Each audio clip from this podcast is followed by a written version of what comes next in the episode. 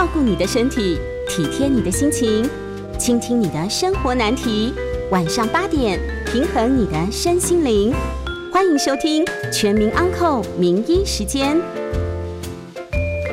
这里是九八新闻台。欢迎收听每周一至周五晚上八点播出的全民安扣节目，我是台北医学大学属呃属立双和医院的新陈代谢科吴宗哲吴主任。那节目将在半点过后呢，哦开始接听大家的 call in。那有相关的问题呢，欢迎呃来电话来进行打电话进来。那我们预告预告的 call in 的专线号码是零二八三六九三三九八零二八三六九三三九八。那我们今天要讨论的主题哦是甲状腺在新冠肺炎哦的影响。那其实我有一阵子没有来呃 news 九八的这个民安扣的节目了。那我本来是想要想说，哎，大家来讨论一下糖尿病在新冠肺炎的影响。那不过哈、哦，我想大家呃大家可能有听过很多的专家啦在讨论这个糖尿病哦在新冠肺炎的影响。那我想呢，我就讨论一个比较哎大家其实很多人也都有的，就是甲状腺的一个疾病。那甲状腺疾病在新冠肺炎到底会有什么样的影响？不过、哦、我要先讲一下、哦、那个甲状腺，我们要先介绍一下什么叫甲状腺。那其实甲状腺其实很多人因为现在文明的呃，现在科学进步，因为大家压力也比较大、哦、那甲状腺的话，现在疾病很多人周边都有一个这种甲状腺的问题。那甲状腺其实位于在我们的脖子的一个前下方、哦、那甲状腺的话、哦呃、它会有一些常见的一些疾病。那我想大家有听过，例如像说甲状腺亢进、哦、那也有听过甲状腺低下。那其实甲状腺亢进跟低下呢，是甲状腺的功能、哦、发生了一些的问题。那其实甲状腺也会发生其他问题，例如像说甲状腺会产生发炎、哦、那这样我们称之为常见的就是一个亚急性的一个甲状腺炎。那甲状腺的有这些疾病，还有人有听过有些甲状腺的一些结节，那还有一些甲状腺的囊肿。那也有人、哦、有发生就就是甲状腺癌啦、哦、因为现在甲状腺癌也慢慢的一个普及了。那我们甲状腺它会分泌的一个东西荷尔蒙、哦、叫做甲状腺素。那这个甲状腺素是做什么用的？那甲状腺素是控制我们全身的代谢的、哦、那甲状腺素它可以呃，如果说它过多的话，分泌过多的话，它会造成我们的代谢过快、哦、就是所谓的我们的甲状腺亢进。那甲状腺亢进的时候，当我们可以想象，那我们代谢过快的时候会怎样？那代谢过快的时候、哦、会产生一些，例如像说心悸、哦、然后会手会抖，就好像大家如果说面临压力比较大的时候、哦、然后它会产生一种的一个反应，心悸啦，然后手会抖啦，然后会有焦躁不安、哦、这种失眠的一些现象，这就是常见所谓的甲状腺亢进、哦、的一个一些常见的一个症状。那相反的，有些人呢，哦，他是甲状腺低下。那甲状腺低下的话呢，哦，它是会产生，哦，它是代谢会变慢了。那代谢变慢的话呢，它会怎样？它会产生就觉得疲倦了。那你可以想象，如果代谢变慢的话，那可能会疲倦。然后呢，那脚会慢慢的有出现有水肿的现象。那这个现象的话，常见会在下午的时候，哦，会比较常见。那早上起来的时候呢，那这个眼皮啊就会出现泡泡的一个情形，我们又称为之为泡泡眼啊。好，那这种是甲状腺低下。那代谢变慢的话，当然了哈，体重也会有一些慢慢的增加的情况。那甲状腺还有另外一个疾病叫做亚急性的甲状腺炎。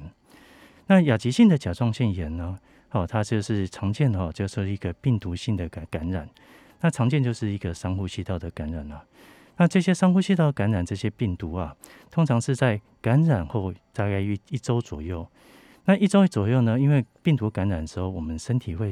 产生一些免疫的一个反应。那这些免疫反应啊，就要去把这些给病毒哦，就去给它消灭掉。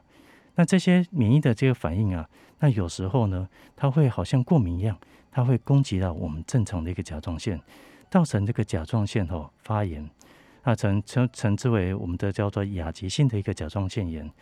那这个发炎，甲状腺发炎的话会怎样呢？这时候脖子会痛哦。这个比较特别的是说脖子痛哦，不是说哦到吞东西的时候会产生喉咙痛的一个现象，那是不太一样。但是在脖子，然后尤其特别在如果去触摸它或按压它的时候，那又会特别痛。那这种的话是一种亚急性的甲状腺炎。那常在病毒之后哈，哎，感染病毒之后，尤其是上呼吸道的病毒之后呢，哦所产生的，那这种也需要一些治疗的。哦，那所以甲状腺大概初估上有这些这样的一个疾病。那甲状腺的话，因为我们甲状腺，我们正常甲状腺的功能是怎么维持呢？哦，因为我们知道甲状腺它分泌的甲状腺素出来，哦，作用在我们的周边。但是我们身体是一个很微妙的一个结构哈，那我们它其实甲状腺的上面哦，我想大家一个可能听过叫做脑垂腺。那这个脑垂腺啊，其实它是所有我们的内分泌的一个主宰，它像一个总司令一样，它会分泌一个叫做做促甲状腺的一个荷尔蒙，哦，来去控制我们的一个甲状腺。那这个促甲状腺荷尔蒙的话，它会就是顾名思义。它就刺激甲状腺来去分泌这个甲状腺素出来，但我们在正常人的情况之下，如果说，诶，如果是甲状腺需要甲状腺素比较多的时候呢，哦，我们甲状腺会分泌甲状腺素出来，可是这个甲状腺素呢，哦，然后它会同时呢，随着血液哈、哦、到达我们的一个脑下腺，那这时候脑下腺会接受到一个讯息，那它会看一下我们这个甲状腺素的浓度。如果说这个甲状腺素的浓度如果过高的时候，那个促甲状腺素啊，哎，他就知道了，哎，那我就不要分泌这么多的促甲状腺促甲状腺素的 T S H， 我就不要分泌那么多，哦，所以这个 T S H 就会下降。那下降的促甲状腺素的话，作用在甲状腺素就会变少。所以在有些甲状腺亢进的病人哈、哦，他是因为呃，因为甲状腺它功能过高了。呃，可能是一个自体免疫性的发炎，而导致说甲状腺素分泌过多了。那过多的时候，这时候呢，可以会抑制到我们的脑下腺的一个叫 T S H 促甲状腺素，所以这 T S H 的话就会变低，然后这个甲状腺素会过高。所以我们通常在检测的时候，我们通常会检测这个甲状腺功能之后去看这个 T S H 就促甲状腺素以及甲状腺素。那甲状腺素也有 T 三、啊、也有 T 四， 我想很多的听众朋友都大概有这样的知识。那我稍微再这样做一个这个简单的一个跟大家呃稍微回顾一下我们甲状腺的功能。好，那这样我们要讲到我们的主题。好的，那甲状腺，那甲状腺在这个新冠肺炎，哎，它到底哦到底是会有什么样的影响？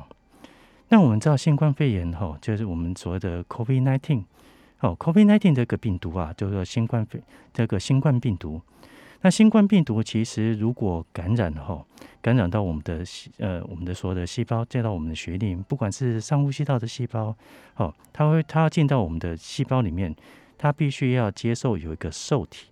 那我想很多听众朋友都、呃、都知道了，这个受体的话，这个它有两个受体，那其中一个叫做 A C E 二 的受体。哦，它必须还有另外一个是 T R M P S S 二 的一个受体，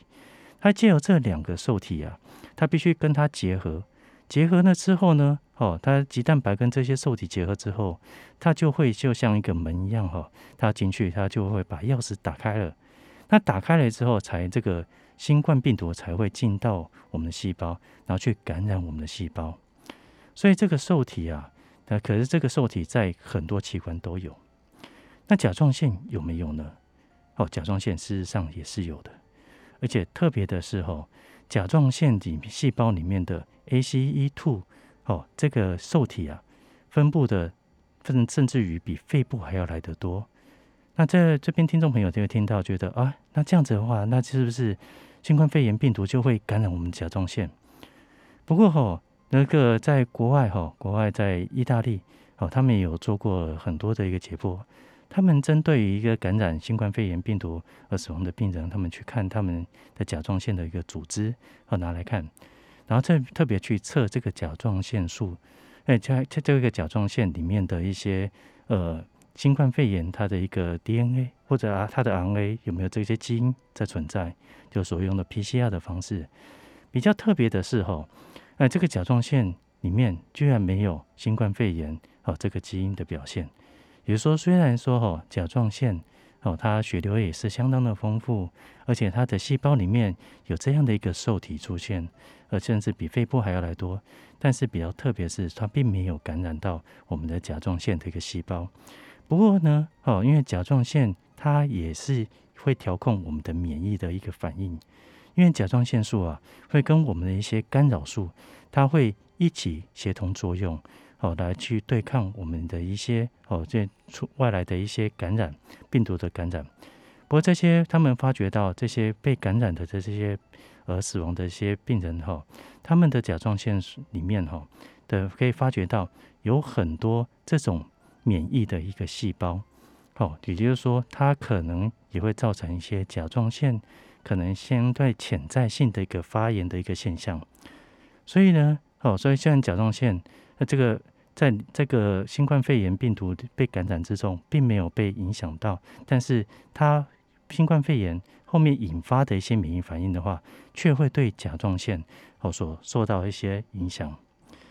那我们就要想说，那如果那正常人如果说感染新冠肺炎的话，那这样子的话甲状腺会不会呃这些甲状腺素分泌分泌的话会不会影响到，会不会我感染了以后就变甲状腺亢进或甲状腺低下呢？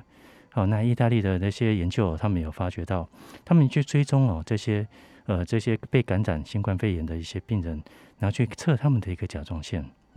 他们发觉到啊，大概哦大概有百分之三十多的一些病人啊，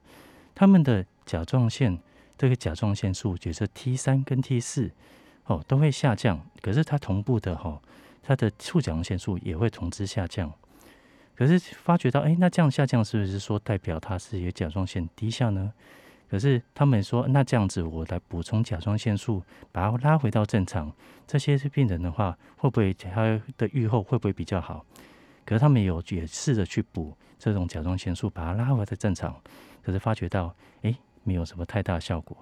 好，哦，那死亡率差不多，好，哦，预后也差不多。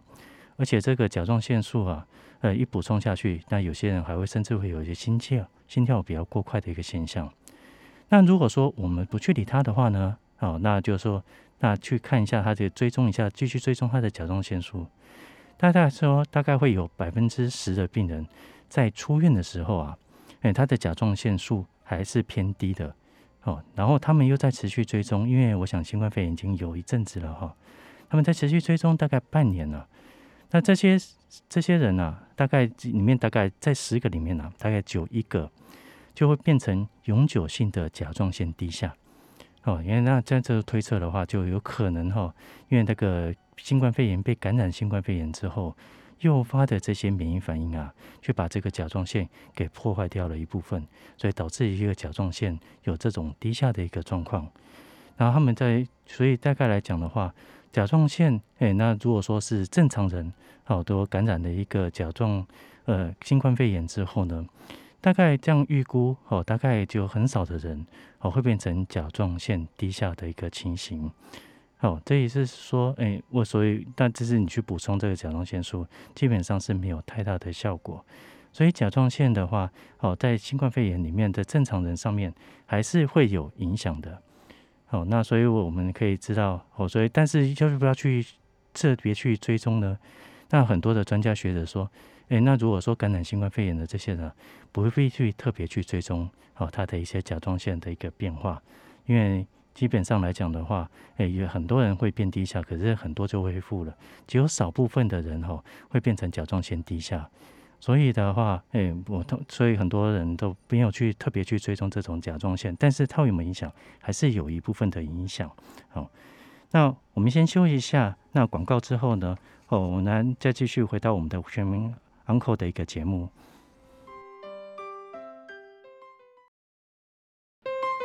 您回到九八新闻台全民 Uncle 节目。我是台北医学大学卫生福利部双和医院新陈代谢科吴宗哲主任。那我们今天要讨论主题是甲状腺在新冠肺炎的影响。那接续我刚刚所说的哈，那甲状腺正常人感染的新冠肺炎，那的它的甲状腺素会偏低。那这时候就会有人就去问了哈，那如果说如果是我本身就是一个甲状腺亢进的病人，那如果我感染了新冠肺炎会有什么样的影响呢？或者是说我是甲状腺低下的病人，那我会感染新冠肺炎会有什么样的影响？那这部分在意大利，哦，他们有做过的一个研究，哦，第一个，如果说是你本身有甲状腺亢进或甲状腺低下，会不会容易产生甲状呃新冠肺炎，被容易被感染呢？他们答案说，哎，没有哦，事实上是一样，跟正常人一样的。那但糖尿病不一样哈、哦，糖尿病会增加这个新冠肺炎的感染率。但是呢，哦，比较特别的是说，但是如果说感染了新冠肺炎，那如果住院的话哈、哦，它死亡率啊，就是发生重症率跟死亡率啊，都会比一般就是比较正常的人要来得高。哦，那当然也的确啦，哦，因为的确它本身有这个慢性病。那尤其是如果说是感染新冠肺炎这些死亡的案例哈，它都通常都是这种甲状腺啊，哎，亢进没有哦，没有控制好的，那或者是说、哎、甲状腺低下哦，没有控制好的，也就是常常不吃药的这些病人。那当然我们也可以想知道哦，因为我刚才提到的甲状腺，它基本上来讲它是一个压力性的一个荷尔蒙哦，当我们面临压力的时候，它会释放出来。那如果说甲状腺亢进、哦、如果你这时候没有好好的控制好，如果这时候感染了、哦、这个新冠肺炎之后呢，那个甲状腺我想这个感染之后会发烧，那这时候心跳会都比较快了。那如果这甲状腺亢进、哦、这时候没有控制好的话，那这时候会诱发、哦、我们的甲状腺、哦、分的甲状腺素分、呃、就分泌的更多出来了。那这时候 会, 会作用到我们的心脏，所以这时候心跳可能就会达到，甚至有达到心每分钟达到一百八十跳以上的所谓的心律不整。那它也会因为代谢更快了，那所以当然也会有比较出现比较多，例如像说一些腹泻的情形。那比较严重的话就出现黄疸，那它也会作用到我们的神经系统。那甲状腺的话、哦、它会作用在我们的神经系统。那神经系统的话，那我想大概它就会比较容易焦躁不安，那有些人甚至会出现一些昏迷的现象。那这到最后的话，比较最终的情况，最严重情况的话，就会出现所谓的甲状腺风暴。那甲状腺风暴的话、哦、这时候的死亡率就非常高了，这时候死亡率可以达到 百分之二十五。 那当然我们知道、哦、大概新冠肺炎的话，大概国内大概 百分之二 到 百分之三 左右的一个死亡率，可是一旦变成了甲状腺风暴的话，它死亡率可以到 百分之二十五， 有四个里面可能会有一个一个会因为死亡。那甲状腺低下也是有同样的一个情况，如果说甲状腺如果低下没有好好的吃药，那如果过低的时候，那当然代谢也变慢，那你身体的免疫反应也就没有办法、哦、去阻抗阻抗这种我们新冠肺炎、哦、这些病毒的一个侵袭，当然死亡率也有可能会有变高的一个情形。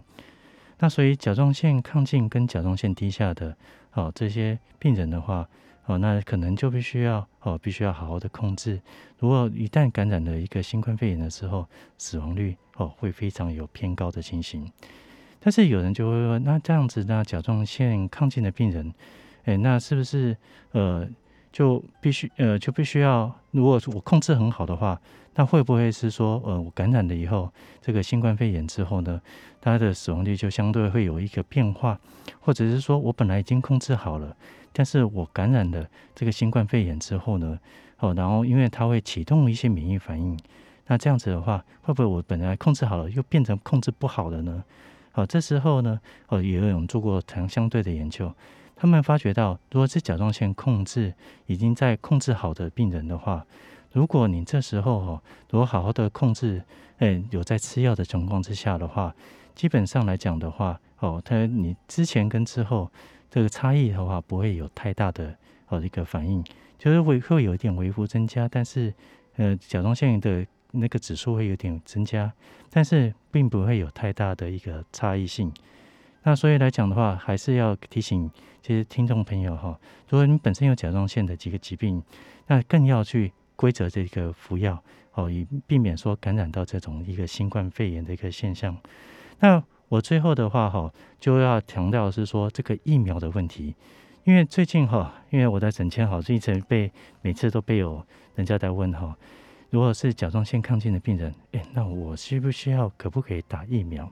那我要被打哪一种疫苗？这个都是被我在诊间里面经常被问到的问题。那我想就借着节目哈，我就尽量尽量去呃，就能回答就尽量回答。好。那因为甲状腺亢进的话，那第一个甲状腺亢进要不要打疫苗？那该不该打疫苗？哦、那这个部分的话，在美国，我在想美国的甲状腺学会以及我们国内的甲状腺的学会收集了很多的文献的报道。甲状腺的病人如果打疫苗的话，会不会因为它会诱发甲状腺我们的免疫抗体出来，会不会使甲状腺功能变差呢？那在国外里面发觉到有有一些病人会，那不过案例很少。那大概在意大利，他们有发觉到有些案例，他打了疫苗之后，因为它会诱发我们的一些身体的免疫反应嘛。那这些免疫反应的话，其实就主要是就像一个呃演习一样，好，它是要练习，好，在演习，它对抗我们对抗那种新冠肺炎的一个呃状态。那这时候有些人呢，但但是个人体质啦，哈，那他的这个诱发了诱发了比较比较不正确的，也就是说他自体的一个免疫的一个反应，而使得甲状腺亢进，哦。有一个复发的一个现象，不过案例非常的非常的少，哦，大概大概每十万人大概有一个，哦，有这样的一个情况，哦，那就是说他打完疫苗之后，本来甲状腺都已经控制很好了，哦，都已经好了，或者甚至有些人停药了，哦，那他又会有复发，大概大概十万个会有一个这种情形，哦，那所以来讲的话，也会有这种情况。但有人说会不会产生低下的也有。因为你诱发的是一个免疫性的一个反应，那这些免疫反应的话，那呃这些免疫反应也会有些人会造成破坏了我们的一部分的甲状腺，哦，造成甲状腺低下。那这种也是非常非常的少，哦，那也通常也是取决于个人的一个体质，就是说它本身就有这样的一个潜在的一个因素，哦，或者潜在的基因，而因为这样疫苗而打。而造成甲状腺低下，或者是说刚刚有提到的一个甲状腺炎的一个状况，哎，都有一个一些案例的报道。不过哦，不过我要强调的是，它的案例是非常非常的少，所以都在各个期刊都看到几个案例。哦，所以有打的疫苗之后呢，哦，会有这样的情况。那接下来就会有人就会去问哈，哦，那呃，那我要该打哪一支疫苗？那有人就说，我是不是要打 A D， 因为我有慢性病，我不能打 A D， 所以我要打莫德纳。哦，那其实来讲的话，呃，很多人在国外发觉到没有太大的一个差异。哦，因为甲状腺亢进，不管你是打 A D，哦，或者是打莫德纳，哦，都没有太大的一个差异。哦，都不会因为因为这样子，所以导致你甲状腺功能而有所一个变化的。但是哈，哦，呃，我们要要讲的是说。如果你的甲状腺亢进，哦，尤其是甲状腺亢进的病人，如果说你的甲状腺亢进还没有控制好，或者是说你的甲状腺比较严重，哦，在做免疫的治疗的情况的时，这时候你可能要暂时先不要打疫苗。为什么呢？因为甲状腺亢进，我刚才有提到了，因为你的心跳会比较快嘛。然后是你的心跳可能会比一般人快，可能你的心跳可能每分钟只有一百跳啊，或者一百一十跳。但我们知道打 A D 打莫德纳，哦，尤其在年轻的族群之后，他们会像你的心跳会变快，你会不舒服。那你不舒服会发烧，那发烧的话你心跳就会变快了。那如果这时候你甲状腺还没有控制好，你心跳本来就在一百多跳，那如果说你这时候又不舒服了，打了 A D 或打的莫德纳，哦，产生不舒服的状态的话，你的心跳会更快，哦，所以会产生一个很明显的一个心悸的情形。所以我们通常是建议，如果说这种甲状腺亢进或者低或低下的病人，等到你甲状腺如果控制比较稳定，那尤其是你的心跳的部分，哦，要控制比较稳当，没有任何出现甲状腺这些并发症的时候，你这时候才去打这个我们的呃疫苗。所以你要打，不管是 A D 啦、啊、莫德纳啦、啊、辉瑞啦、啊，哦，都可以。那有些人就会问，哎，那正常人打的话，会不会因为这样子打就出现甲状腺亢进？国外有报道，嘿，国外的话，在美登在这个美国哈，哦，一个叫做《甲状腺》这个杂志上面，它有报道两个案例。啊，哦，这个案例的话，哦，它是打辉瑞的，哦。他是打完辉瑞之后，他本身没有甲状腺亢进哦，然后他打完辉瑞了之后呢，哦，没过了两周之后，哎，发觉他开始有出现甲状腺亢进的一些症状，哦、心跳又开始变快啊，那很典型的一个甲状腺亢进的一个现象。所以有些人呢，我会认为，哎、欸，这可能就是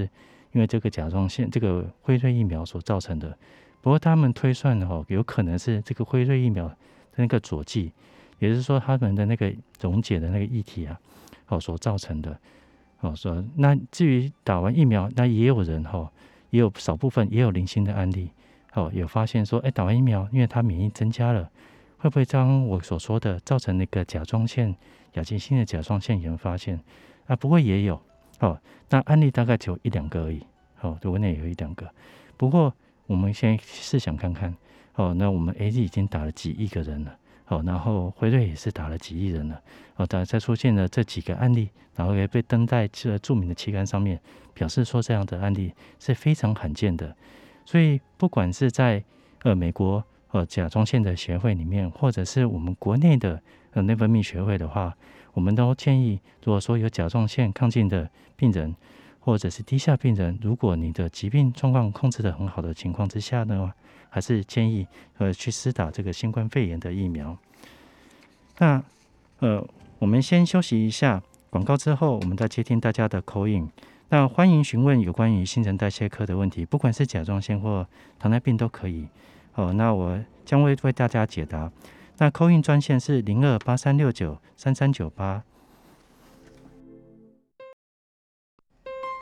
欢迎回到九八新闻台全民安扣节目。我是台北医学大学卫生福利部双和医院新陈代谢科吴宗哲主任。我们接下来开始接听听众朋友的 call in 电话，我们的 call in 号码是零二八三六九三三九八。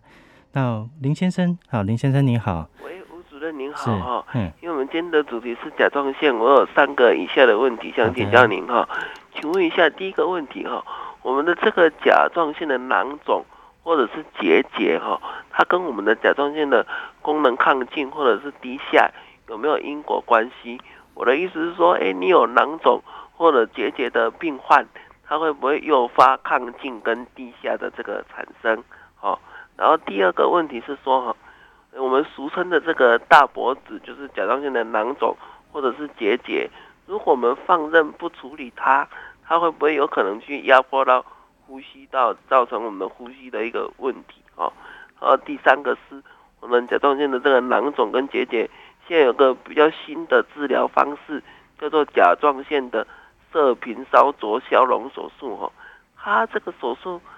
诶，是不是结节跟囊肿比较小的人可以做？然后做完之后，会不会又有长出来的可能？以上是我的三个问题，我在线上收听，谢谢吴主任的回答，谢谢。好的。好，那其实你问的问题都也是常见我们在诊间被问到的问题啦哈。那其实甲状腺囊肿跟结节当然也是甲状腺其中一个问题。好，那我想就是说甲状腺囊肿跟结节会不会诱发甲状腺亢进跟低下呢？好，其实这两个有时候呃是分开来的，因为常见的话，有些甲状腺结节它是一个甲状腺哈，它是像长一个小肉瘤一样，就是甲状腺的细胞形成一团。那这个一团的话，那它重点的话，它会一牺牲一团的话，有没有功能？但有些人、哦、大概会，它会形成一团的这个一团啊，它有些人是有功能的，不过它几率很少。那个我们又被称之为甲状腺的毒性结节，它发生几率大概有千分之一，也就一千个甲状腺结节里面有一个。不过这个要发现的话，我们必须测一个甲状腺的甲状腺功能之外，那我们也可以去做核子医学的一个扫描，看看它那个那个结节啊，摄取这个甲那个点的的这个影像会不会非常的高？那甲状腺囊肿跟跟结节基本上我们通常会是分开来去看的，因为的确有些甲状腺亢进的人，他同时也有甲状腺结节，但是他的结节它不是那种我刚刚提到的那种毒性结节。所以这边有没有太大的关系呢？基本上我们可以是说没有太大的关系，但有少部分人千分之一的毒性结节是跟甲状腺亢进是有相关的。然后第二个问题就是我们说的大脖子说甲状腺结节，其实大脖子、哦、这是在呃我们 很, 很久以前，大概民国三四十年的时候，因为那时候缺碘了、哦、所以很多人那个脖子大大的、哦、所以我们叫大脖子，那台语叫做大龟啦哈。那这个大脖子的话，如果就是这通常是外观看得见脖子大大，但这通常是甲状腺结节。那这种甲状腺结节啊，那会不会压迫到气管跟食道？哦，因为我们知道我们脖子有很多的神经血管，还有气管食道也在里面，有当然是有机会的。哦，的确有些比较大的哦，那有些例如像说呃，不过通常不会发生在一两公分的，常见的话至少在三四公分以上的。那这种的话，因为我们的脖子的空间是有限的，那所以在在而且甲状腺它是紧邻着我们的气管，然后在下气管在下方的话就是食道，所以有些如果说呃比较大的结节，例如说像说四公分、五公分以上，如果它已经影响到我们像说吞咽、哦、或者是我们气管的我们的呼吸、哦、在这样的困难的时候，这时候这个结节的话，可能就需要去做一些开刀、一些处理。哦，那这这这样子的一个处理，那你说结节跟囊肿放任不管它的话、哦、会不会有什么样的影响？那这个其实我们就要去看哦，这个结节哈，但它毕竟长在那个东西，其实结节就是一颗一个肉瘤在那里了。那我们要先看的是说，它这个东西是良性或恶性。所以为什么甲状腺结节如果说比大于一公分以上的，很多需要做甲状腺穿刺的检查，去也就是说，我们从超音波结下，我没办法告诉你它是一个良性或恶性的。良性或恶性的东西，一定是看病理的一个化验。所以我们都用一根很细的针，然后去取一点取出来去做病理化验。如果是恶性的话，那就是一个甲状腺癌咯。那甲状腺癌的话，那如果不处理的话，它会产生转移，转移到其他器官、哦、造成了一些的影响。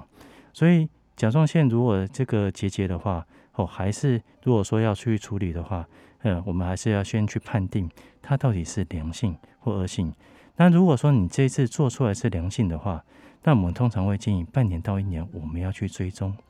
因为你做出来良性的话，我只能跟你讲说这个时刻点你是个良性的，我没办法去保证未来这个这些细胞会不会变化变成恶性的。当然是有的，有人刚开始是良性的，到后面变成恶性的，那就变成甲状腺癌了。好，那就一旦变成甲状腺癌的话，就必须赶快开刀把它处理掉。那最近有一些新的消融术，说甲状腺的消融术，应该是甲状腺烧灼烧消融术。那在国内现在最近也在刚刚开始，但在韩国是做的非常多。不过在做这个甲状腺的消融术的话，它是借由一个尖端，好去把甲状腺的一个结节，好去给给它呃去给它烧，呃烧了这些细胞之后，它会慢慢的刚会慢慢的萎缩掉，所以它会变小。不过在做做这个甲状腺消融术的时候，之前我们现在先确定一个，对你的甲状腺的这些结节，它是个良性的结节，而且它看起来没有恶性的象征的情况之下，哦，我们可以做这个甲状腺消融术。而且国内现在目前已经开始在推广这种甲状腺消融术。如果有些人不愿意开刀的话，可以选择，而且是良性结节的话，可以选择做这个甲状腺的一个消融术。好，那我们再接听李先生的电话。好，那李先生、欸、你好。你好，我请教一下哈，我因为我过去一年来，我就是在那个林口长庚看内分泌科，是啊，因为有做超音波检查，他说我有一侧有 四点二 公分的那个瘤，甲状腺瘤。请问一下，甲状腺瘤是不是就是等于甲状腺结节？还有那个。我有做四次的穿刺，都是良性的，我的那个抽血检查也没有高亢还是低下，功能都正常。那我说，既然因为我我当初会在验这个，也是因为健康检查发现到 T G 过高，我不晓得这是怎么，因为我才去看内分泌科，我没有吞咽的困难，也没有也没有说外观也看不出来。那但是。林口长庚这边医院为什么我一直强烈建议我说超超过三公分的话要尽快动手术？我又找另外一个医院的一个看甲状腺的医师，他是说一般如果是良性的没有吞咽问问题的话，就是持续追踪就好了。啊，我想说听看医生你的那个意见，这个是说如果说持续是良性的话，就是说没有变大的话，那就跟他和平共处，就不需要去动刀吗？哎。好，谢谢你。好，好的，好。那这个甲状腺结节，其实说起来很多人都有了。那其实就我们有人有做过这样流行病学的调查，在台湾啊，大概如果说在三十岁以上了、啊，哦，大概每百分之二十五到三十的人，哦，如果去做超音波，哦，就会有看见到一个甲状腺结节。那这个甲状腺结节就是甲状腺瘤，因为它的话也算是一种肿瘤的一种。哦，那但是我们都不叫肿瘤，我们习惯还是叫它结节。那这个甲状腺结节啊，因为这个甲状腺结节的话，我们就要去看它这个处理的话，我们要去追踪。哦，那其实甲状腺结节的话，如果说我们要可以看它要不要动刀这几个问题哈，因为我我先回答你后面的问题好了。甲状腺到底要不要动结节，要不要动刀？我们通常的话，我们会去看一下这个病人。第一个的话，我们哪些情况我们会强强烈病人要动刀的？第一个的话，哦，如果说今天这个甲状腺做了甲状腺穿刺，他发觉到里面有恶性细胞，或者是说里面有一些比较不正常的细胞，那这样子的话，哦，这甲状腺变成甲状腺癌的几率会很高。那当然，癌症的话，当然还是要把那颗把它拿掉了，哦，所以这是一个要动刀的条件。然后第二个，如果说这个甲状腺过大的话，哦，造成了一个说你的一些症状，就刚刚我所说的，产生了一些呼吸，哦，因为压迫到你的一个气管。那我也有看过有些人的气管是真的是歪的，它不是在正中央的，哦，那它会产生一些呼吸的困难，哦，那或者是说，哦，哎，它压到后面的一个食道，造成吞咽的，会每次吞东西都会卡卡的，哦，这叫吞咽的一个困难的话。你说产生一些症状的这种结节啊，我们会建议开刀了。那第三个的话，如果说它是长得过快的，哦，如果说今天有今天有一个人说，如果是是两公分，那如果说我半年在追踪的时候，哦，发觉到哎，它已经长到三四公分了，哦，那它一下就长得很快了。那这样长得很快的话，那第一个我要考量到它有没有可能会癌症的变化掉。哎，变化有长得过快的话，然后以这样的速度来讲的话，呃，可能跟没过几年，它迟早会压到我们的气管跟食道了。哦，所以这种的话，长得过快的这种结节啊，我们也会动刀，考虑要建议病人动刀。那接下来的话，那剩下来的，那如果是良性，呃，都又没有症状的话，哎，那这种比较大的要不要动刀？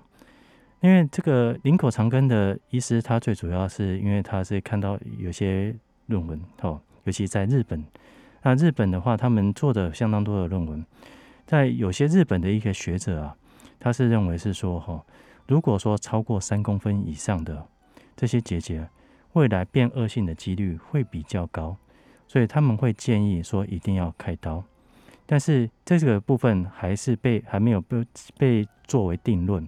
因为这个的话，也有一派的医师会去反对。他们认为是说，哎，那你如果病人不愿意动刀的话，也不愿意说强调病人一定要去动刀，因为动刀还是有他的并发症出来。因为我们不会告诉你说，今天动刀完全没有问题，哦，因为动刀的话，因为旁边还是有一些神经跟血管，毕竟在脖子的位置。哦，如果有，我想有人听过，哦，如果是动刀的话，哦，有些人动啊，开掉拿掉一部分甲状腺，剩下的甲状腺不够。就变成甲状腺低下了，哦，那它变成终身都要吃药了。那有些人就不愿意有这样的一个情况，哦，那动刀的话，有些人哦旁边有条神经，哦，但它这是口反神经，它是控制我们声带的神经。那如果伤到那条神经的话，哦，那就可能就有边的声带就没办法动，那就可能会就声音沙哑。那我想也有人听过说，动完甲状腺手术后声音沙哑的问题。那也有一部分的人哈，因为甲状腺下面还有一个叫副甲状腺，去伤到那个副甲状腺之后呢，就变成低血钙了。好，那那个分娩人要每天都要吃钙片，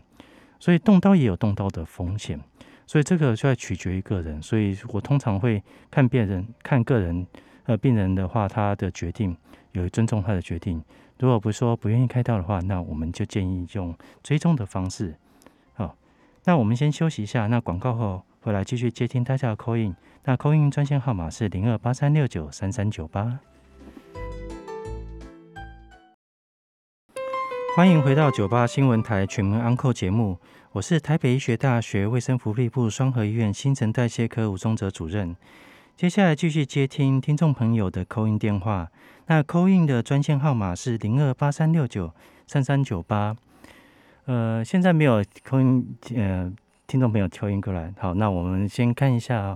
那不知道各位听众朋友在这个疫情期间哈、啊，如果说有甲状腺跟糖尿病的病友，好，那你们现在不知道回诊了没有？哈，因为我现在发觉到我的诊间里面哦，也原先都因为害怕疫情，然后都很多的呃病友啊都没有回来。那回来的时候，我可以看得到他们的那个呃甲状腺的哈、哦，那它那个数值啊，哎都就变得原先本来控制很好的，那后来因为害怕。哦，没有回到医院来拿继续服药，所以那些甲状腺又又开始亢进了。哦，有的确有很多的一个病病友有这种情况。哦，那等于又要再再从头来了。哦，那也像糖尿病病友也是有一些这种情况。哦，来的时候，哦，那有都血糖开始又变高了。哦，所以这都非常的呃令人惋惜。好，那我们接听黄先生的电话。那黄先生你好。啊，医生你好，我想请教一下。就是我家里有长辈啊，他就是有糖尿病，那已经有在做那个胰岛素，是啊，但是目前控制大概都是控制在呃糖化血素到 八点一 左右，是。那我想听一下医生的建议，就是说，哎，呃，希望说这个糖尿病的病人，他的糖化血色素到底要控制到多低以下才是比较符合标准？我想医生啊帮我解答一下这样子。好的，好，好谢谢。那基本上来讲的话，我们看糖尿病的病哈。那糖尿病的话，一般来讲的话，哈，我们是希望它能够糖化血色素能够在七以下。但是这个七以下的话，哦，那当然我们会依照年龄来去做个做适度的一个调整，还有依据他这个个人来讲去做这个浮动。当然我们会以七作为一个中心，好，然后做上下这个调整。那如果说是比较一个年轻的一个族群，哦，因为我们知道糖尿病哦，它最讨讨厌就是它的一个并发症啊，因为一旦并发症出来，很多都真的没有药物可以药物来去做控制的啊。那如果说是比较年轻族群的话，因为它的它的生命周期还很长哦，它可能未来可能还有四五十年的一个寿命要活的。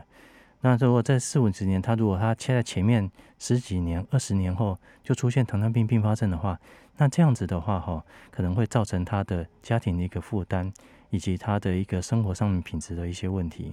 所以如果是年轻族群的话，我们会建议把他的糖化血色素压稍微再低一点点，甚至建议到 六点五 以下。但是如果说是年长的一个族群的话，那我们的话会把这个稍微再放宽一点点。那为什么呢？因为年纪大的一些病人，那他们的呃，其实说起来，他们的呃生命周期已经剩没多少年。嗯，这个我们是讲比较实在的一个话了，哦，那就是说他剩剩寿命可能就剩没多少年。如果说你为了要去控制他的血糖，一定把他要求要到跟年轻人一样，好、哦、到糖化血色素在 六点五 以下的话，那这个的话，呃，他可能就必须限制他，哎，吃少这个少吃那个少吃。那可是他们这样子的话，哈、哦，他们就会有些干脆就不吃了。哦，那到最后也甚至会出现所谓的肌少症的一个出现出来，这也是最近哈、哦、非常火红的一个话题，也就是说年长的族群会有一些肌少症的问题，那很多都是因为他们不知道哦正确的去吃，或者只是干脆就吃的很少，那这样子的话，这样会造成一些这样各种方面的问题，因为肌少症的话，那有些年长族群的话就容易跌倒，那跌倒有些会产生一些骨折啦，这这些等等的问题。所以如果说是年长的这族群，尤其是他又在打胰岛素，因为打胰岛素的病人的血糖变化会非常的呃高哦，有时候会很高，啊有时候很低。那这种的话，我们会建议他可以稍微再放宽一点点，那他大约控制大约八左右上下。好、哦，如果说年纪比较大的，我们可能控制在八左右以内，我们都还可以接受，我们就不会特别去要求说他一定要控制到像年轻一样控制在 六点五 以下。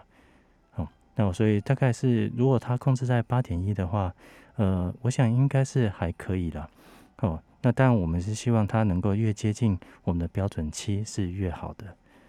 哦，那不知道这样有没有回答到你的问题？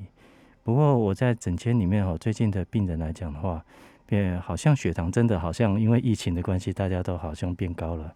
哦。因为为什么呢？嗯，大家直接探求起来，因为很多的糖尿病病友哦，都因为都有运动的一个习惯了，所以他们哦都开始哦都因为疫情的关系，所以他们很多公园哦都没有开放。那因为没有开放，又怕出去活动，所以他们哦就呃少了这一块的血糖控制的因素，所以血糖就变高了。所以通常来讲，因为这现在随着疫情慢慢的比较趋缓，所以我们通常会或再请病人再回去哦这一方面的话再去加强一下。哦，不过我也很有趣的是，我发觉到有一块族群哦。因为疫情哦，那他的血糖变好了哦。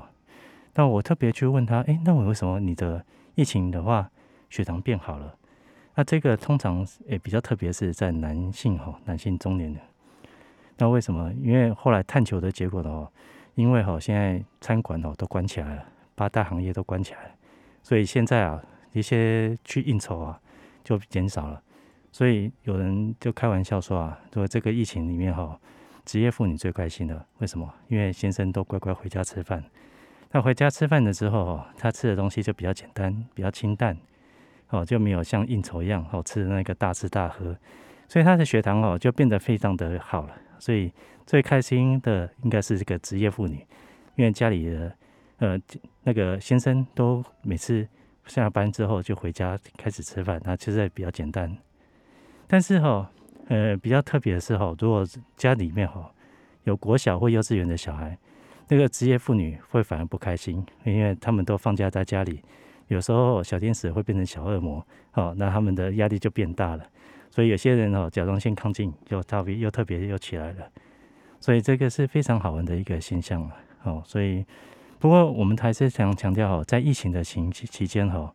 那个。不管是在有慢性疾病的一些病人，不管是糖尿病或者是有甲状腺疾病的病人，还是要规则的要去服药，然后去看看你的这个血糖